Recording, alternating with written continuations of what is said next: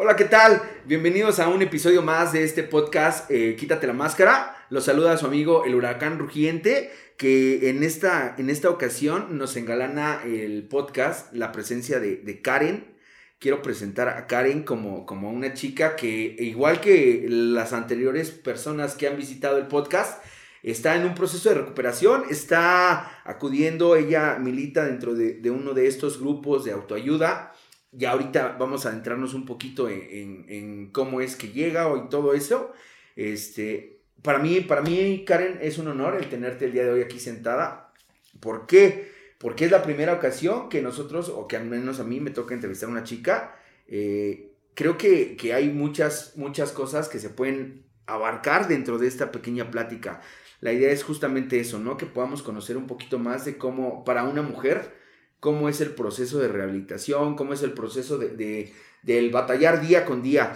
Yo, aquí en este podcast, nosotros, eh, si tú ya te diste cuenta, se llama Quítate la Máscara. Queremos, queremos conocer no a Karen, la que ven tus amigos, o, a la que le puedes mostrar al mundo, sino a Karen, la que, la que vive con Karen, ¿no? Para esto, este, te vamos a pedir que, que nos ayudes, que tú decidas si tú quieres quitarte la máscara o no, ¿Por qué? Porque en el momento en el que tú te quites la máscara, vamos a tener que hablar de muchas cosas. Entonces, este, tú decides. ¿Quieres quitarte la máscara? Yo en este momento, yo me quito la máscara porque me quito del papel de, compañero, de padrino, de, de recuperado, de niño bueno. No, no, no. La idea es justamente que podamos trabajar o, que podamos enseñarle a la gente que nosotros somos personas comunes, ¿no? Entonces, yo sí me quito la máscara. Wow. Ahí está. Y... Pues yo, yo, yo la verdad es que sí me la voy a quitar. Perfecto, quítatela. Aparte, pues, para estar más cómodos, ¿no? Ah, muy bien. Muy bien, Karen. Antes que nada, bienvenida, es un honor el que, el que, hayas aceptado la invitación. Este, por ahí se conjugaron varias cosas como para que tú pudieras estar el día de hoy aquí y, y es un gusto. Me gustaría primero que nos pudieras ayudar diciéndonos cómo te llamas, tu edad, cómo es que tú llegas a, un programa de recuperación. Bueno, me llamo Karen, tengo 25 años. Eh, yo me vi en la penosa necesidad de llegar a, un internamiento, ¿no? Ok. Fue muy extraño. Yo hasta hace poquito, hasta hace unos meses, te hubiera podido, o sea, yo hubiera podido decir, yo llegué por mí, ¿no? O sea, yo llegué porque yo ya quería recuperarme. Eh, me doy cuenta hace poquito, o sea, te lo juro, así, hace nada me pude dar cuenta que, que fue para parar el pedo. Ok. Porque, o sea, había, yo escuchaba como testimonios que decían, yo, yo solamente estuve en mi primer internamiento para parar el pedo, ¿no? Y yo así, ay, pues qué feos. Ay, no, pues qué vergüenza, ¿no? Ok. Fíjate, antes ahí quiero hacer un pequeño paréntesis. Tú llegas no a un grupo de militancia, sino a un internamiento. ¿Cómo es la llegada de ese internamiento? Eh, yo lo platiqué siempre como, ay no, pues es que este ya era momento, este mi mamá me dijo, ya vámonos, yo llego a estar internada, o sea, llego al lugar este y pues la neta me latió, o sea, me latió porque se veía bonita la casa, eh, era de puras mujeres y eso me ponía más tranquila, entre comillas, porque soy muy competitiva. Este, pero entonces, o sea, yo creía en verdad que, que me lo iba a pasar bien, ¿no? O sea, que, y que iban a ser poquito, que iba a ser poquito tiempo y ya, ya sabes, ¿no? Nunca te dijeron el tiempo. Jamás, jamás. De hecho, ni siquiera el día que yo me fui estaba planeado para que yo me fuera. A mí me corrieron. Anda, ahorita, ahorita nos va a tener que platicar por qué, la razón por la cual te pudieron haber corrido. Después de ocho meses. Yo estuve, mi primer internamiento fue de ocho meses. Em, no fue nada fácil, pero yo ya estaba, mira, súper cómoda. Yo ya estaba feliz, o sea, eh, pero obviamente ya todos habían dado cuenta que yo estaba súper feliz ahí y no es lo que se busca, no es lo que se... Sí, no, no es lo que buscan para un, un primer internamiento. Entonces, llego yo, te digo, o sea, yo me doy una fiesta como de una semana, este, involucro a gente que no tenía nada que ver, así le llamo a la mejor amiga de mi mamá, le llamo, ay, por estupidez. O sea, yo ya en mi de ya, ya, ya perdía muy cañón. Entonces, llego yo con, a mi casa y mi mamá, pues mira, tengo este lugar, que no sé qué, ya sabes, ¿no? La, la super plática típica, no tengo este lugar, está bien, no te pegan, ¿no? Claro. Este, y yo, va. O sea, a la primera dijiste sí. Sí, sí, sí, sí. ¿Sabes por qué? Ok, ok, a ver, a ver, a ver. Porque yo ya no tenía amigos. ¿Cómo, cómo es posible? ¿Esto, ¿Esto hace cuánto tiempo fue? Hace tres años. Tres años, fíjate. Ahorita me dices, tengo 25 años. ¿Cómo es posible que una, una chica de 22 años, donde está en plena fiesta, queda en, en- en un punto en el que ya se ve sin amigos? Eh, Entonces aquí sí, sí encaja perfectamente la descripción que, que, que las personas que acudimos a un grupo de alcohólicos anónimos o de, de cualquiera de autoayuda este, menciona, es por las circunstancias y no por virtud. Las circunstancias a ti te orillan a perder todo tipo de amistades o, o solamente tenías amigos de ocasión, de peda, de fiesta, ¿cómo? Mm, las amistades que yo tenía en ese momento, eh, ya así como que cagué el pedo, ¿no? Así, o sea, fue como de que, pues, o sea, este grupito ya la cagaste porque ya metiste a gente que no tenía nada que ver. Pero no solamente eso, años atrás, otro grupito, otro, y luego otro, luego otro, luego otro, luego otro, y quedaron los más de la verga, ¿no? Así como- La, la banda más fondeada, ahí, Sí. ahí, con, con- con los que ya nadie quería, ahí con esos empezaste a encajar. Sí, ay, y pues ya era como de, pues ni pedo, ¿no? O sea, y estos, estos de la banda de la, del Escuadrón de la Muerte ya también se juntan con gente, no solamente de la chingada, o sea, bien pesada, ¿no? O sea, yo llegué a estar en lugares horribles, horribles, ¿no? O sea, me llegué a relacionar sentimentalmente con gente horrible, la llegué a meter a mi casa, ¿no? Ok. Eh, y nunca, no, ni siquiera medía el peligro que, en el que yo podía estar. Jamás, jamás lo medí el, el peligro, ¿no? O sea, no, no, no, impresionante. Llego yo a estar internada, veo la casa, volteo a ver a mi mamá y le digo, me quedo. Y mi mamá, ¿segura? O sea, ya no quería. Mi mamá ya no quería. Titubeó también. Sí. Sí. Ok. Lo voy a pagar yo de mi bolsa porque tu papá ya no. Yo ya tenía como tres años sin hablar con mi papá viviendo en la misma casa. Yo no veía a mi papá. O sea, no sé cómo era de que llegaba mi papá del trabajo, ellos iban de fin de semana y Karen no existía en la familia, ¿no? Entonces yo no volaba con mi papá. ¿Tú consideras que esto, esto eh, potencializaba o, o hacía más agudo tu consumo? ¿Este tipo de relación en, en casa? Sí, definitivamente. ¿Sabes por qué? Porque si ya me sentía sola, sentirme más sola y más, eh, o sea, el hecho de sentirme yo desplazada, o sea, me sentía pues vulnerable, me sentía que necesitaba en realidad pertenecer a un lado, ¿no? Soy muy competitiva, desde chiquita fui muy competitiva. Eh, ese es como que lo que me caracteriza, lo que le caracteriza a mi enfermedad, ¿sabes? La competencia.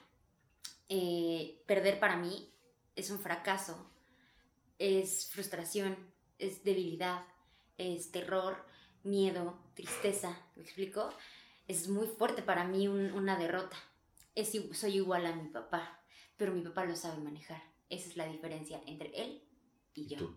Aquí, aquí en, este, en esta parte yo creo que es muy, muy, muy importante destacar que, que el hecho de que, ah, como tú lo estás mencionando ahor- ahorita, el que tú dices, ¿sabes qué? Para, a mí me cuesta mucho trabajo perder. Yo creo que a la gran mayoría de, de la banda que nos está viendo le puede costar mucho trabajo perder. Y una de las cosas por las que, o en las que se fundamenta el programa de cualquiera que sea, es en que tienes que aceptar, uno, que perdiste.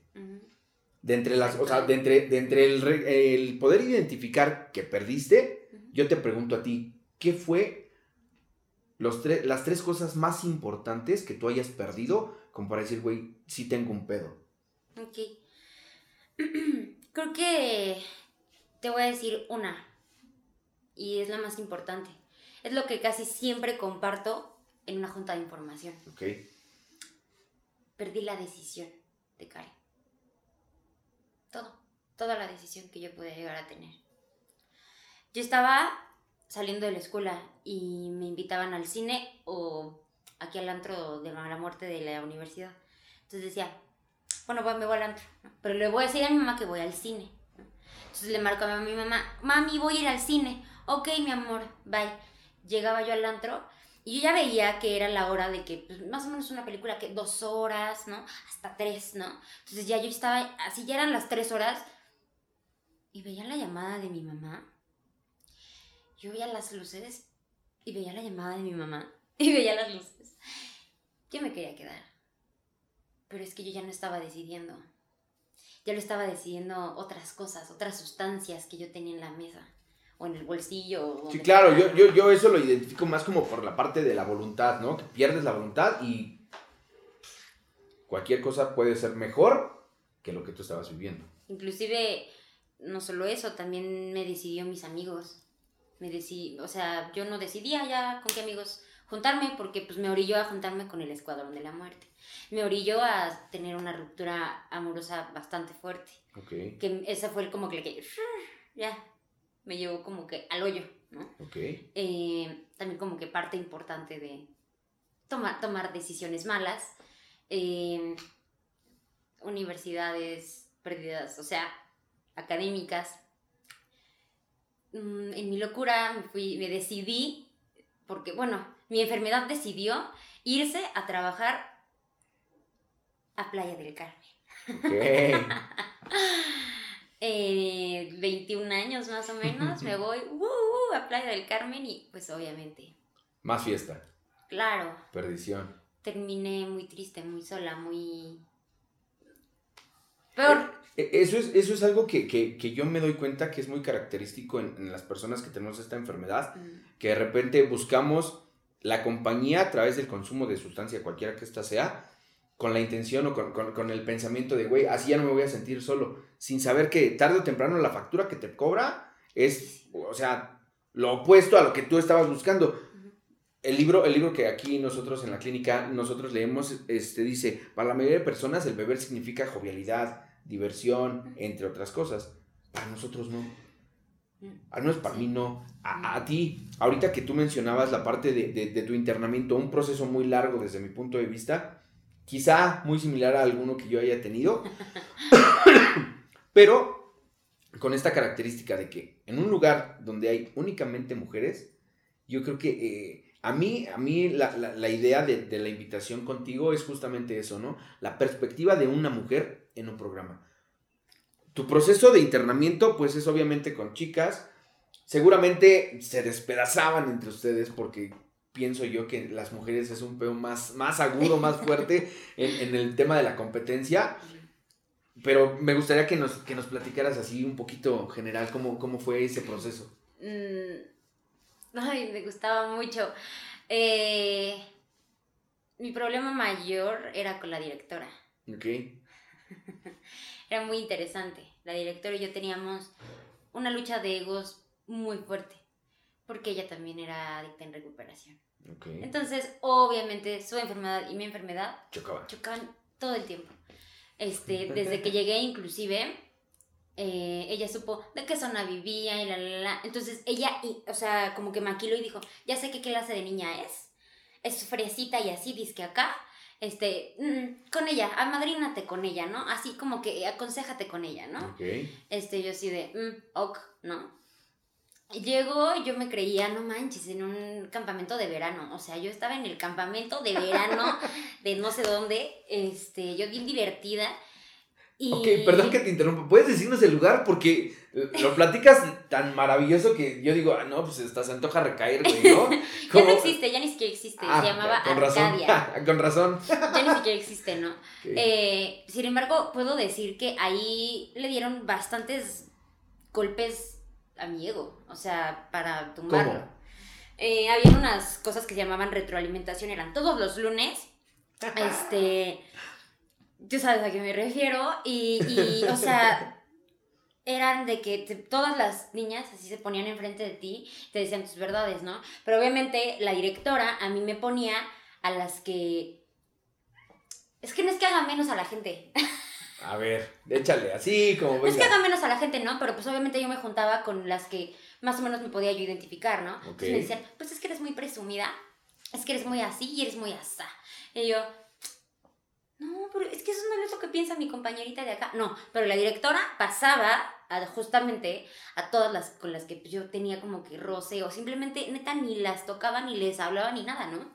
Eh, había una con la que así, o sea, yo ni le hablaba, no sabía ni su nombre.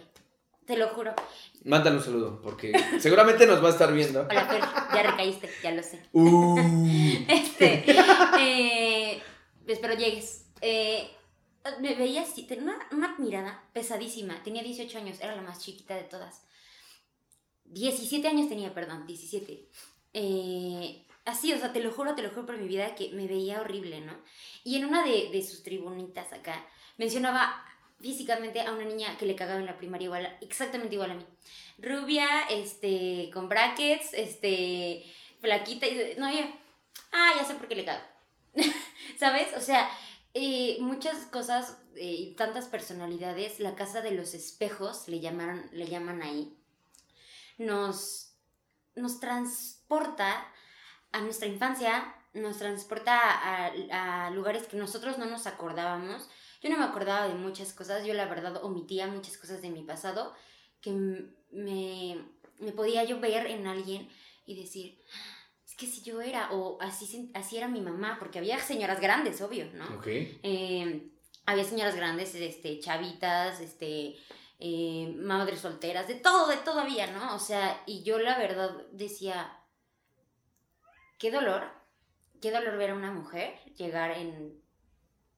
La situación o la condición en la que se llega. Sí, o sea, yo vi llegar a gente en calidad así, o sea, en situación de calle, calidad de calle iba a decir en situación de calle muy, muy deplorable, ¿sabes? O sea, en donde yo jamás, jamás en la vida creí que yo podría llegar a algo así. Sin embargo, hoy te digo que yo no, estuve a nada, ¿sabes? O sea, yo estuve a nada, ¿sabes? O sea, porque por mis huevos me salí de mi casa, por mis huevos yo quise hacer mi desastre y yo ya no tenía dónde dormir, así, ay, no, porque pues, a huevo, no me puedo quedar en la casa de la amiga, de la otra amiga, de la otra amiga, pero ¿qué estás Uno o dos días, seguramente después de tres días así como de, güey, ya vete a tu casa, o que tu mamá no te busca, o qué pedo, ¿no? Exacto, o sea, porque algo que me caracteriza es,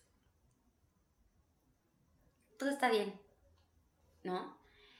Em, me da hueva, me da pena, no le tomo importancia, no le doy su justa magnitud a las situaciones que tengo yo enfrente por lo tanto, no lo menciona. Y yo como mujer digo, soy fuerte, no hay pedo, no, este, ahorita le marco al novio, no, ahorita le marco a mi papá, no, él me lo arregla. Y cuando me di cuenta que ya nadie me podía ayudar, fue de las primeras veces que yo pude voltearme a ver como, o sea, hacia atrás en mi vida, a mis decisiones. Y es de las veces que más, o sea, donde más sinceramente deseé recuperarme, donde más, o sea, donde más sinceramente deseé... Sí, donde entró el, punto de, de, más como de voluntad de decir sí, sí quiero, ¿no? Sí, no tuve ni siquiera que estar internada. Fíjate, yo creo que en, aquí estamos como abriendo una parte de, del episodio de tu vida que a mí en, lo personal me llamó mucho la atención porque yo llego hace muchos años igual, chavo, a, a Alcohólicos Anónimos y decido no quedarme. ¿Por qué? Porque no se me hace atractivo. Yo en ti veo 22 eh, años, un internamiento, quizá una, una situación que pudiera ser muy favorable para ti, pero ya con una adicción. Ya cuando está la enfermedad desarrollada es difícil que nos podamos echar para atrás. Digo, en todos los sentidos, ¿no? ¿Cómo, ¿Cómo es el proceso de que tú sales de tu internamiento tan largo porque sí, a final de cuentas es un, es un, internamiento muy largo. Ocho meses es mucho tiempo, según yo. Y, cómo te, empiezas a incorporar. No sé si fue así como de. Salí hoy lunes, mañana martes ya estoy en una junta, en un grupo, o fue poco a poquito. ¿Cómo fue? Estuvo increíble, increíble, increíble. Yo ya sentía que iba a salir. O sea, como que mis entrañas me decían, ya vas a salir. ¿no? Eh, porque me estaba haciendo bien pendeja. cabe este, mencionar. Cabe mencionar. O sea, yo ya, yo ya quería salirme. Este, estaba en una parte del proceso en donde escribes y que no sé qué. Eh, después de ocho meses me dejaron salir por primera vez a mi casa porque la directora se aferraba a que yo estuviera ahí, ¿no? A que sufriera, a que macheteara muy cañón. Yo estaba bien. La neta, mis papás en ese punto de mi vida no me caían tan bien. Entonces yo estaba bien ahí también. Ok. Salgo de estar internada un 9 de enero. ¿De acuerdo? Era miércoles. Eh, salgo yo de estar internada. Eh, yo ya. Yo ya tenía como que la noción de ciertos grupos. Ok. La verdad es que después de tanto tiempo estando internada, le agarré un amor a los compañeros. Le agarré un amor a- al programa, le agarré un amor al estar limpia. Me convencí a mí misma de que sí quería est- esto, ¿no? Mm, sí, las circunstancias me llevaron a, a otras cosas, pero yo te puedo asegurar que en ese momento, ese, ese día, ese solo por hoy, ese día era real, era genuino. Yo no quería volver a consumir. Salgo yo de estar internada y ese mismo día entro a una sala de recuperación de narcóticos. ¿Esto en dónde? Bueno, Eh, me, me refiero en, en qué programa, Narcóticos Anónimos. En Narcóticos Anónimos. Ok. En, ese, en el mismo internamiento nos iban a dar varias juntas de AA y de NA. Incluso había un compañero, por eso yo sabía que pues, se lo andaba acá, dándole como que sus cobrones la, la, la directora, ya sabrás por qué, pero era un compañero que nada más por fuerza de voluntad estaba limpio. Pero llegaban unos DNA, los cuales me gustaban las juntas porque eran sentados, todos en círculo, y pues como que todos hablaban, como que se reían mucho, como que se llevaban como que muy bien, y yo así de, "Entonces, esto no es así como que... Tan muy- cuadrado, tan. Muy, soy doble ahí, no tomo, ¿no? Como, como que muy jovial, como que muy, no sé, como que muy light, como que muy tú y yo ahorita hablando, ¿sabes? Y me gustó muchísimo, me gustó tanto, que yo les dije, oigan, ¿de dónde son? No, pues por acá. Y yo, está súper cerca de mi casa, ¿no? Eh, yo, o sea, ese día, ese día fue como de, yo sé a dónde ir, ¿no? Ya sé a dónde ir. Y efectivamente, ahí llegué, justamente Ok. a ese grupo, y me dijeron, Karencita, ¿ya saliste después de tanto tiempo? ¿No? Y yo, O sea, prácticamente ya te hacían parte del mobiliario de allá. Sí. O sea, pero lo peor de todo es que después de cierto tiempo ya eres como que servidora o ayudas y así. No, yo fue hasta como el sexto mes. Ok. O sea, yo ya tenía un ratote ahí. Pero no, la directora no quería que yo tuviera poder o jerarquía. Algún servicio, algún tipo, servicio. No, la directora quería que yo fuera siempre este, población, ¿sabes? O sea, interna. Siempre. Nunca quiso que yo fuera. Fíjate, aquí, aquí, aquí me llama mucho la atención el, el hecho de que eh, quizá para ti fue un poco más sencillo el adaptarte.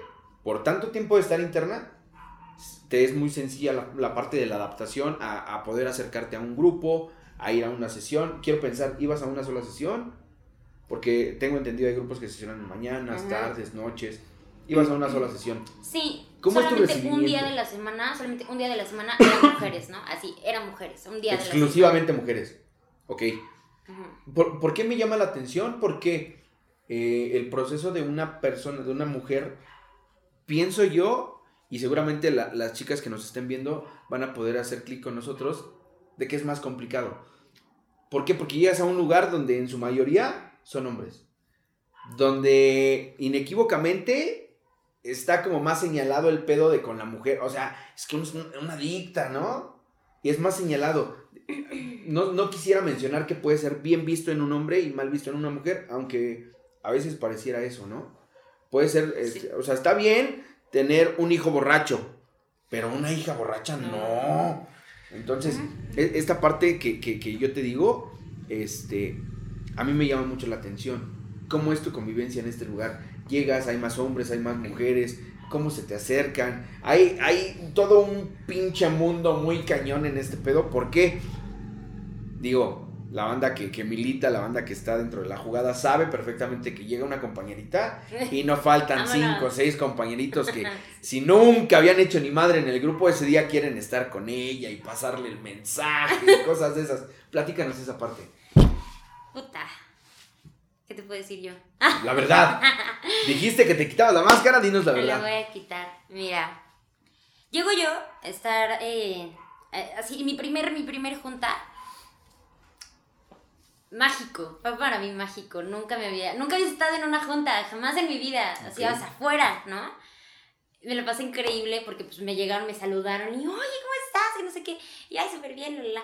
Eh, se me acerca como que un chavito este, y me empieza a hablar de maquillaje y cosas así. Supongo que trabajaba en eso o algo así. La verdad me, me empecé a llevar como súper bien, ¿no? Bueno, en eso me meto yo al baño. Mi mamá tenía mucho miedo. O sea, yo salí y mi mamá tenía miedo. O sea, después de ocho meses mi mamá seguía teniendo miedo. Claro. Bueno, hoy tiene miedo. O sea, para pronto. Eh, entonces estaba yo hablando con él, me voy al baño, salgo, me estaba esperando en la puerta del grupo, me subo al, me meto, me subo al carro, este, y le dije, perdón, ma, estaba haciendo del baño. Ah, sí, sí, me dijo un compañero tuyo. Yo intuí que pues había sido con el que pues yo más o menos me llevaba, ¿no? Pues que no.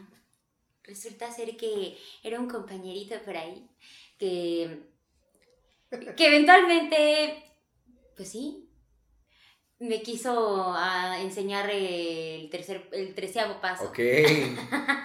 ok.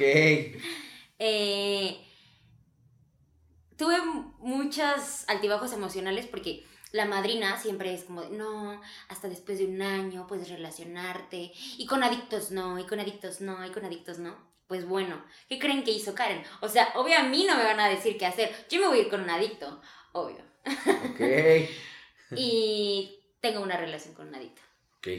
Fíjate, esta parte, yo, yo platicaba previo a esto, eh, que de repente es como muy, muy trillado el hecho de que te dicen, sabes que no, con las compañeras no, eso está mal, este, te vas a condenar, todas las maldiciones de los programas, cualquiera que este sea, te dicen que esa relación está condenada al fracaso y demás. En la mayoría, o, o por no atreverme a decir que en todos los grupos que yo he conocido, este, siempre hay una relación, siempre hay una parejita, ¿no? Ujú. Digo, puede haber una o puede haber varias. Yo he visto que sí hay gente que tiene una relación de muchos años y también he visto muchas relaciones fracasando constantemente, ¿no? En, en un acto repetitivo de yo quiero modificar lo que está haciendo esta otra persona, bla, bla, bla. Tú llegas, te relacionas, digo, quiero pensar que no fue como inmediato. El, el- el proceso que tú ahorita decías, las sugerencias de los padrinos, pinches padrinos que nos estén viendo, Ay, sí, eh, ya, ya no mamen, ya actualícense un poquito, ¿no? Porque. Sí, exacto, eh, actualícense. sí, actualícense un poco porque ese pedo era cuando.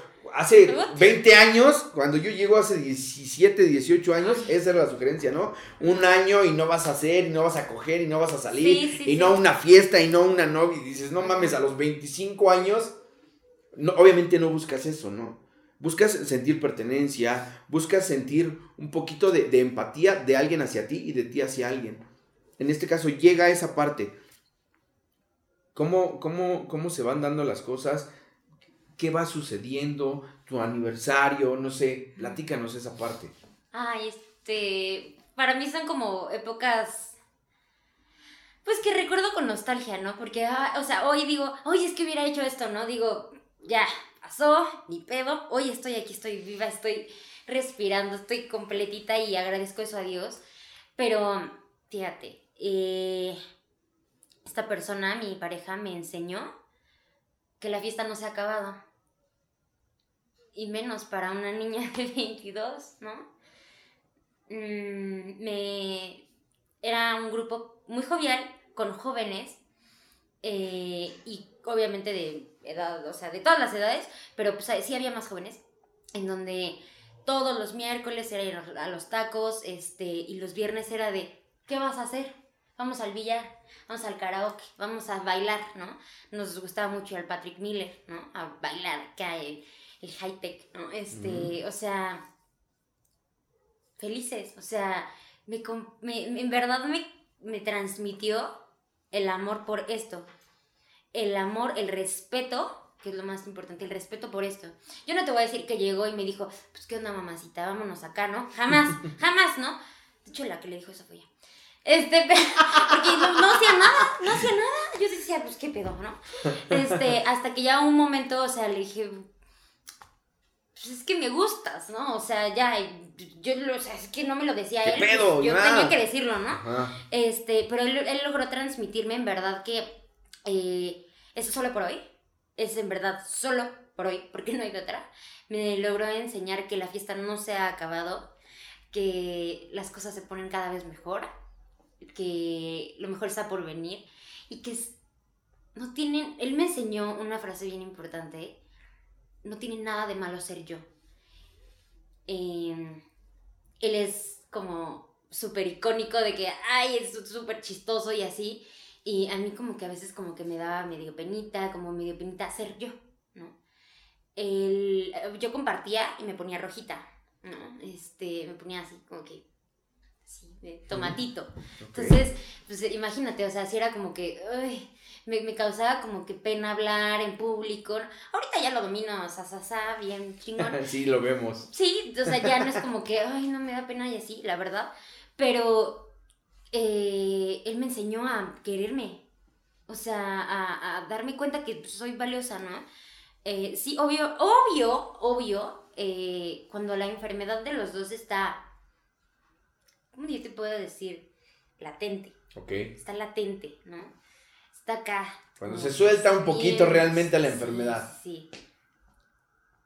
Si en uno no entra la cordura, hay pedo. Claro. Y yo no te voy a decir que hay pedo de que, ay, me bajo del carro y déjame aquí. No. Yo me bajo del carro y te aviento piedras y voy a tu casa y digo esto y, o sea, en la tóxica. Esto, no es ser tóxica. Esto no es ser tóxica, esto es, estar enferma. Enferma y, enferma muy cañón. Fíjate que, que, que esa parte en la actualidad es como más común cada vez escuchar testimonios como estos de, de, de, cosas que de repente se te salen tanto de control y, y empieza el, proceso de, culpa por haber hecho lo que hice y entonces después me vuelvo a acercar a la misma persona para decirle, ¿sabes qué? Ya no lo vuelvo a hacer y es un caos. Y, y bien atinadamente decías tú ahorita, cuando no hay cordura, cuando no hay un poquito de prudencia, un poquito de sano juicio, como le quieran llamar, chocan, ¿no? Chocan los instintos y provocan un caos. Aquí, aquí, yo ahorita, previo a la entrevista, quiero, quiero comentar, te preguntaba yo, ¿cuánto tiempo tú llevas de, en recuperación o cuánto tiempo tú tienes que conoces de, tu programa? También te pregunté otra cosa. Ahí yo quiero que tú seas quien decida. ¿Cómo, cómo, lo, cómo lo puedes distinguir un proceso de otro? Es algo que descubrí hace poquito, como lo comenté. Mm, obviamente tuve mi, internamiento este de ocho meses. ¿Ustedes creen que entendí? Por supuesto que no. Tuve seis, he tenido seis internamientos y ¿ustedes creen que entendí? No. La última vez que consumí es tan diferente a todas estas yo, siempre escuchaba decir, es que me quedé sin nada, es que ahora sí, ya estoy solo, no por eso, necesito que me ayuden, quiero recuperarme, ¿no? Igual en una junta, yo lo escuchaba tantas veces y decía, es que el fondo es cada vez peor. Te lo juro que yo decía, ay, qué feo habla. ¿Sabes? O sea, era no puedo creer, no puedo creer que yo, yo, ay, bueno, no sé si lo puedo creer de mí. O sea, ver a alguien pendejo. Ok. y tomarle, el, o sea, decir, ay, a mí no me va a pasar, no. O sea, es que en verdad es, es tan real, o sea, es tan real esto. Porque estaba yo en el carro, mi novio al lado, diciéndome mi novio que normalmente me resuelve todos mis problemas, viendo su celular, viéndome a mí y diciéndome, esta vez ya no te puedo ayudar. Y yo, pero ¿cómo, güey? Tú eres el que me resuelve todos los pedos que tengo, ¿no? ¿Cómo le hago? O sea, no, tú, dime, más bien, tú, tú, dime cómo le hago. O sea, es que me tienes que ayudar. ya no puedo ayudarte. A mi casa no puedes ir. A tu casa no puedes ir, a menos que pidas perdón. Y tus papás ya no te quieren internar. ¿Qué vas a hacer? Y yo, bueno, me puedo morir? Eh, pues no es opción, ¿no? Tenía que entrarle con todo. Me sentí sola.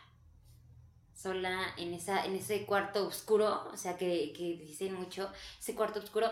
Estaba de día, yo estaba el sol pegándome, o sea, imagínate cruda con el sol pegándote, está de la chingada. en el carro, imagínate, pero en el carro sin clima, bueno, sin aire acondicionado, bueno, yo estaba que me moría. No necesitaba estar en un cuarto oscuro para sentirme en el hoyo de mi vida. En el hoyo, en verdad. En, en lo peor, o sea, jamás me había sentido tan sola, tan devastada, tan triste, enojada. No, no, no, no, no, en verdad era lo, peor que me... Y es justamente la diferencia de los anteriores, porque los anteriores eran, bueno, mi amor, te llevamos a internar. Ay, mi amor, ya, tranquila. ¿Qué hiciste? ¿Por qué lo hiciste, mi amor? No, ¿sabes? Mi mamá me manda a chingar a mi madre. Mi papá igual, peor. Mis hermanas, adiós, Karen. ¿Qué, qué es lo que sucede? ¿Qué, qué decides hacer o cómo, cómo, cómo tomas tú la decisión importante de querer retomar el proceso de recuperación, de querer, no sé, porque esta parte sí la desconozco totalmente, decides volver a, internarte? decides eh, nuevamente solamente continuar con un proceso de ir a juntas diario? ¿Cuál, cuál es esto? Es que pues, yo quería internarme, ¿no? O sea, pues, pero es que mis papás ya no creían en mí. ya no creían en mí, o sea, ya era como, Karen, tú en los internamientos vas y haces tu santa voluntad, ¿no? Eh, soy astuta, la neta, soy bien astuta, soy bien inteligente, soy bien manipuladora. Llego a un internamiento y me agarro a mis pendejos y a mis pendejas y mm, que el director, ¿no? Pues que me lo trato bien, que le digo esto, que le digo esto a la directora. Obviamente, o sea, llega un punto en donde los internamientos mis papás son como de, güey, ya. Ahora entienden por qué cuando les digo que llega una mujer a un grupo y llega el diablo, es precisamente por testimonios como este. Y, y fíjate qué interesante el, el, poder, el poderlo tener como, como tan a la mano y, y que lo puedas identificar eh, constantemente yo veo que el coco actual de los centros de rehabilitación, cualquiera que este sea, es justamente eso, ¿no? El tema de la recaída.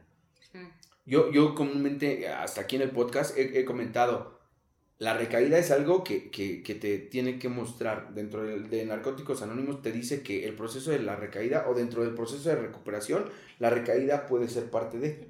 Y, y, y es como para que le pongas como más empeño a ciertas cosas que quizá en otros procesos no le pusiste. Aquí, por lo que tú comentas, este, esa diferencia crea un parteaguas en el que tú tienes que tomar el camino de la disyuntiva de si voy por acá o voy por acá y qué es, qué es en, hoy, ¿en dónde estás parada? Así de simple. Hoy en dónde. Hoy qué dices al tema de la recuperación fuera de, del tema de tu novio, fuera del tema de, tu grupo, de tu familia, hoy, Karen, ¿en qué parte del programa, en qué parte de su vida se encuentra parada? Eh, fíjate, me siento un poco alejada de los grupos. Mm. Por esta onda de la pandemia, eh, porque... Eh, tiempicito atrás me infecté de COVID, estuve como que encerrada, obviamente no puedes salir ni nada, es como que, ay, con permiso voy a la junta. Eh, hay situaciones que me han llevado como a de, pues ni modo, o sea, tendría que se tiene que ser online o pues a ver cómo le hago, ¿no? Sin embargo, parte muy grande, o sea, gran parte de la recuperación es el acercamiento que tengo con Dios. Ok. El haber contraído COVID, me acerco a Dios. Sí, te creo perfectamente y totalmente, porque yo también pasé por una situación igual. En serio, nunca, nunca, nunca, nunca, nunca. Aparte, bien chistoso, ¿no? Yo ya me sentía bien, relativamente. Eh, mi mamá estaba en otra parte. Mi papá llega a la casa a las 9 de la noche, 8 de la noche, entonces pues yo literalmente tenía la casa todo el día sola. Entonces, eh, llegó a un día en donde me estaba bañando. Ay, increíble. me, me, me, llenó de alegría ese día. Porque perdí el olfato y el gusto. Me estaba bañando y me estaba poniendo mi cremita y todas mis chinches que me pongo después de, de bañarme. Que huelo, empiezo a oler. Y dije, ay, creo que ya me curé. Entonces bajé muy feliz. En verdad bajé como que súper contenta, así, le marqué a mi hermana y así, de que, güey, ya por oler. Bajo a la sala y hay como que una partecita, una cupulita y así, donde está la Virgen. Ok. Y así junté mis manitas y yo dije, gracias, gracias, gracias, gracias por permitirme hacer esto. La verdad me dio muy leve, pero no por eso, porque estaba sola. estaba sola en mi cuarto, todos allá abajo echando relajo o saliendo, cosas así. Y yo estaba sola en mi cuarto, conmigo conmigo. Ese es un caos, ese es un, un gran tema, un gran pedo. Perdón, sí. ¿por qué? Porque comúnmente la, las personas que como yo tenemos esta enfermedad, siempre hemos buscado esta parte, ¿no? De, de la fuga, del salirte de sí. ti. Por eso hace sí. rato que yo te decía, este, que te quites la máscara, que, nos dejes ver quién, quién es Karen y quién vive dentro de Karen, ¿no? ¿Por qué? Porque yo aprendí en algún momento de mi vida que tras una sustancia de la característica que sea líquida, sólida, en polvo, en planta o como fuera, yo podía escaparme de mí un ratito.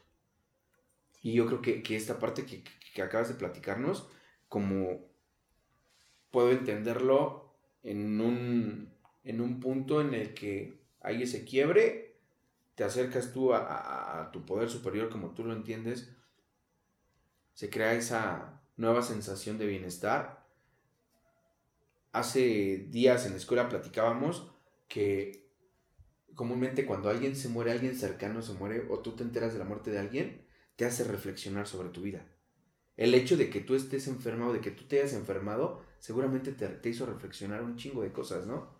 Un adicto en consumo constantemente está buscando esa parte de, de acabar con su vida, de la forma que, lo está haciendo. En el momento en el que a ti te da COVID, dices, puta, me voy a morir. O tal vez no, y entra la parte de, a ver, sí, donde quiera que andes, hazme un paro porque ya no puedo. ¿No? Te recuperas de esa, de esa enfermedad. Hoy en día, ¿qué es, lo que, ¿qué es lo que sucede en tu día a día para que tú puedas seguir en, en, el, en, el, tema de la recuperación? Para que tú puedas seguir limpia. Al menos un día, eh, tres veces al día, digo gracias a Dios. Ok. Hoy no te podría decir, porque yo creía que mis ideas medio loquitas, así de hace dos, tres añitos, que empezaba en recuperación apenas, este, era que la vida y las energías y no sé qué, la chingada. Hoy no te puedo decir que, Dios hoy tengo, pero hay algo más grande que yo, que siempre está ahí conmigo. O sea, y soy su preferida, o sea, y soy su favorita y me ama y le encanto y, y está todo el tiempo así sobre de mí porque estoy bien pendeja, ¿no? Eh, porque obviamente lo sé hasta de franelero, ¿no? Así, ay, Diosito, cuídame el carro, ¿no? Ay, Diosito, este, ya vas que baje los kilos de más, ¿no? O sea, lo utilizaba de todo menos para lo que era. Eh, ese día bajo yo con la virgencita, junto a mis manitas, abro los ojos y veo mi, mi primer moneda de NA de mi primer año. Bueno, mi primer, mi única moneda de mi, de mi primer año. Ahí, ¿y esta rosa? Digo, mi mamá seguramente la puso ahí, ¿no? Eh, días antes de que yo eh, supiera que ya tenía COVID, me dice mi pareja, necesitas acercarte a Dios ya. Eso es lo que necesitas. Y yo, ok, está bien, ¿no? Me meto a mi casa, días después, ay, estoy positivo COVID, ¿no? Encerrada, pues me acercaron a Dios. O sea, las circunstancias, todo esto me acercó a Dios. Hoy, esta felicidad que siento de poder estar en una mesa con mi papá y mi mejor amiga, ¿qué fue lo que hice hoy? Es que no, nunca lo había hecho. Esto nunca lo había hecho. Porque yo no podía tener amigas. No podía concebir yo como mujer, como mujer, tener una amiga, mujer era competencia, era te bajé al novio, era me puse peda y pues te dije de cosas, este... Nunca pude, ¿no? Hoy tengo a la mejor persona en mi vida, o sea, que jamás había hecho eso de comer con mi mejor amiga, mi papá, estar los tres cagados de risa, contando cosas de la vida, diciendo esto y esto y diciendo, me siento tan feliz, güey, y no estoy tomando, no estoy haciendo nada, no estoy haciendo nada malo. Porque no es que sea malo tomar, ¿no? Pero es que yo lo considero el tomar algo catastrófico en mi vida. Algo que una gente normal diría, ah, pues me echo una chela. Yo lo veo como de, no, para mí una chela es lo peor que me puede pasar en la vida. Para mí un, un sueño de consumo, para mí eh, estar en una situación de consumo, es lo más triste y doloroso que puedo tener, ¿no? Como mujer, te orillas a lugares tan dolorosos, tan oscuros, en donde pues no hay de otra, cabrón, ¿sabes? Donde me quiero morir, güey. Claro, justamente, fíjate, Yo algo, algo que quiero hacer mención el día de hoy, ya como para, para ir cerrando la parte del podcast, el que yo veo que la gente que lleva más tiempo que yo o que lleva mucho tiempo dentro de los programas es justamente gente que ha tenido que hacer un sacrificio. El día, eh, se los menciono no por otra cosa, el día jueves a mí me, me, llamó mucho la atención, aquí dentro de la, de la clínica hay diferentes actividades, parte de las actividades es que ahorita estamos tratando de implementar que venga personas de otro lado. ¿Por qué? Mencionabas hace rato dentro de lo, lo que comentaste de tu internamiento, gente de diferentes edades, posiciones sociales, creencias, culturas, como lo quieras manejar. ¿No? Esa, esa magia que, te da el escuchar a una persona que pudiera ser tu mamá o tu papá, que puedas escuchar a alguien que, porque sucede en los grupos, ¿eh? De repente no te sabes llevar bien con tu hermano o con tu hermana y te topas con que en un grupo eres el güey más amoroso o la niña más amorosa con una persona de la edad de tu hermano o de tu hermana. Eso te lo, te lo da Alcohólicos Anónimos, te lo da el programa de recuperación que tú quieras. Ella viene los días jueves o ha venido los días jueves a acompañarnos a, dar una junta. Para mí tiene, tiene un chingo de que ver o un chingo de relación. El, el hecho de que el día de hoy tú hagas un servicio con que también te puedas seguir manteniendo limpia. Creo que esta parte ahorita todo lo que, todo lo que tú nos quisiste regalar, todo lo que nos, pudiste compartir, sé que detrás de, la pantalla va a haber mucha gente, chicas, va a haber, va a haber cabrones que también van a estar así como de, güey, pues yo estaba pasando por situaciones así, ¿no? E, el hecho de que, de que muchas veces las recaídas, las recaídas dicen comúnmente se puede identificar como el fracaso total, ¿no? Para las personas que tenemos la enfermedad. Y realmente no, yo te decía, el, proceso de que tú puedas darte cuenta que en algo hiciste, que hubo algo que hiciste mal, pero que lo puedes mejorar y querer regresar, creo que, eres muy afortunada. porque No toda la gente tiene la oportunidad de volver a regresar. No toda la gente tiene, tiene el, chance de la vida, de Dios, de como lo, tú lo quieras entender, de poderte volver a sentar en una junta después de haber vuelto a donde uno anduvo yo un, punto que, yo te pudiera comentar es, a veces se fondea más dentro de, del programa, se viven cosas más complicadas, ¿por qué? Porque ya no hay el, elixir ese que te hacía fugarte.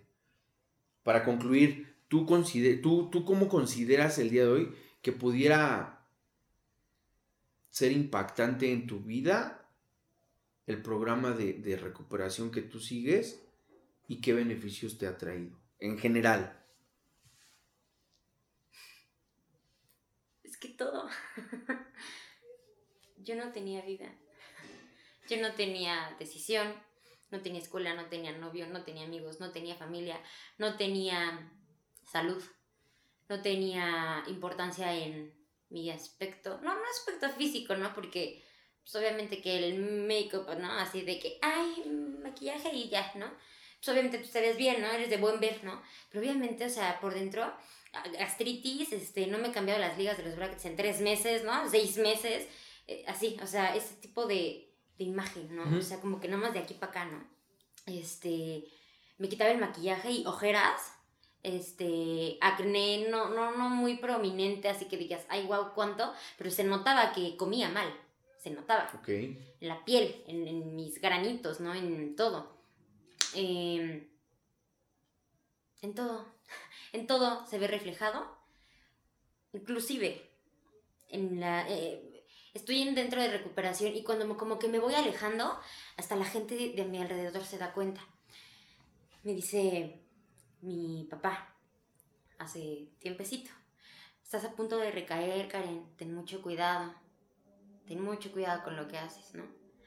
Y me volteé a ver y así, uñas larguísimas, eh, vestida diferente como estoy ahorita, este, así, diferente, diferentísimo a lo que ahorita podría yo decirte, ahorita me siento tranquila, bien, porque todo está funcionando como, no como yo quiero, sino como Dios me está dando la fortaleza para aguantar, ¿no?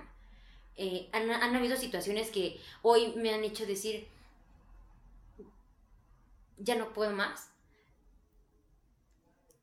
pero hoy siento que no le puedo fallar ya a, lo que creo yo de mí. Hoy yo creo que soy una buena amiga y yo no le puedo fallar a mi amiga. Yo no le voy a fallar a mi amiga. Muy bien. Hoy creo que soy una buena hija y no le puedo fallar a esa buena hija que yo creo que soy. No le puedo fallar a mi mamá. No porque sea mi mamá, sino porque yo creo que soy buena hija. No porque mi mamá o porque mi amiga o porque mi novio. No, no, no, no, no, no. Eso no, no tiene importancia. Hoy soy fiel a lo que yo creo y yo creo que soy una buena persona. Yo creo que soy buena novia. Creo que soy buena amiga, creo que soy buena hija y no le voy a fallar a lo que yo creo hoy. Yo, yo me atrevo a preguntarte para, para concluir ahorita con, con, con, esta entrevista, el poderte decir cuál es el, el ideal que tú tienes en cuestión programa vida. ¿Qué esperas que te dé el programa el día de hoy? ¿Qué esperas recibir o qué esperas de beneficio a consecuencia del programa? Los beneficios, la verdad, mm, es que yo no puedo obtener nada si yo no hago nada por obtenerlo. Eh, a mí el programa por sí solo no me va a dar nada. Mm, yo neta tengo que hacer esto. Tengo que estar sirviendo. Yo tengo que compartir. Yo tengo que o sea, platicar con mi madrina, ¿no? Tengo que platicar con mis compañeros. Tengo que acercarme a ese pinche compañero que me zurra los huevos, pero tengo que hacerlo. ¿Por qué? Porque sé perfectamente que si no lo hago, que si me hago la que, ay, no mames, está bien pendejo, ay, no mames, me caga la madre, va, me va a pasar exactamente lo mismo. Yo voy a creer que mi fondo de sufrimiento fue ese y, no, y nunca va a haber más no mames, cada vez fue peor y peor y peor. Y yo decía, ay, como que cada vez es peor y peor y peor. Ya lo escuchaba, era, es demasiado trillado. En este pedo de AA y NA y todos los grupos, siempre es súper trillado, el fondo es peor y que no sé qué. Siempre, siempre todo el mundo dice lo mismo. Y jamás se me, me entró por la, por la cabeza, o sea, entrar por aquí, salir por acá. Jamás le puse atención real a lo que esa persona me estaba diciendo. A lo que ese ruquito medio raro que decía, no le presté atención. Oye, yo, no espero que el programa me dé nada si yo no estoy dispuesta a dar nada a cambio. ¿Y qué estás dispuesta a darle al programa? Estoy dispuesta, o sea, y también ayer en, estábamos hablando en una clínica, eh, diciendo, yo estoy dispuesta a dar todas, ¿no? Yo voy por todas, padrino. es lo que siempre dicen. Mm, yo estoy dispuesta a dar mi hoy. Ok. Solo por hoy estoy dispuesta a dar mi hoy por no consumir otra vez, por no llevarme esa copa a la boca. Hoy, hoy, hoy, hoy, hoy, estoy dispuesta a dar todo mi día hoy y hoy puse mi día a manos de, en manos de Dios, en verdad, y fue de los días más hermosos que he tenido en mi vida. Fíjate qué chingón, porque constantemente, yo también igual que tú, o que mucha banda que nos va a estar viendo, eh, había un punto en el que yo decía, ¿cómo, cómo está esta madre de que solo por hoy? ¿No? Si yo le digo a mi padrino, padrino, yo me quiero echar una chela dentro de un año. Pues sí, güey, si quieres en un año vemos, ¿no? Nada más hoy, güey, hoy, hoy ven.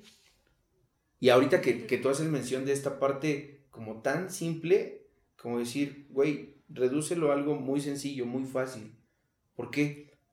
Nosotros somos personas, yo en mi caso soy alguien que quiero hacer por aquí, por acá, por acá, por acá.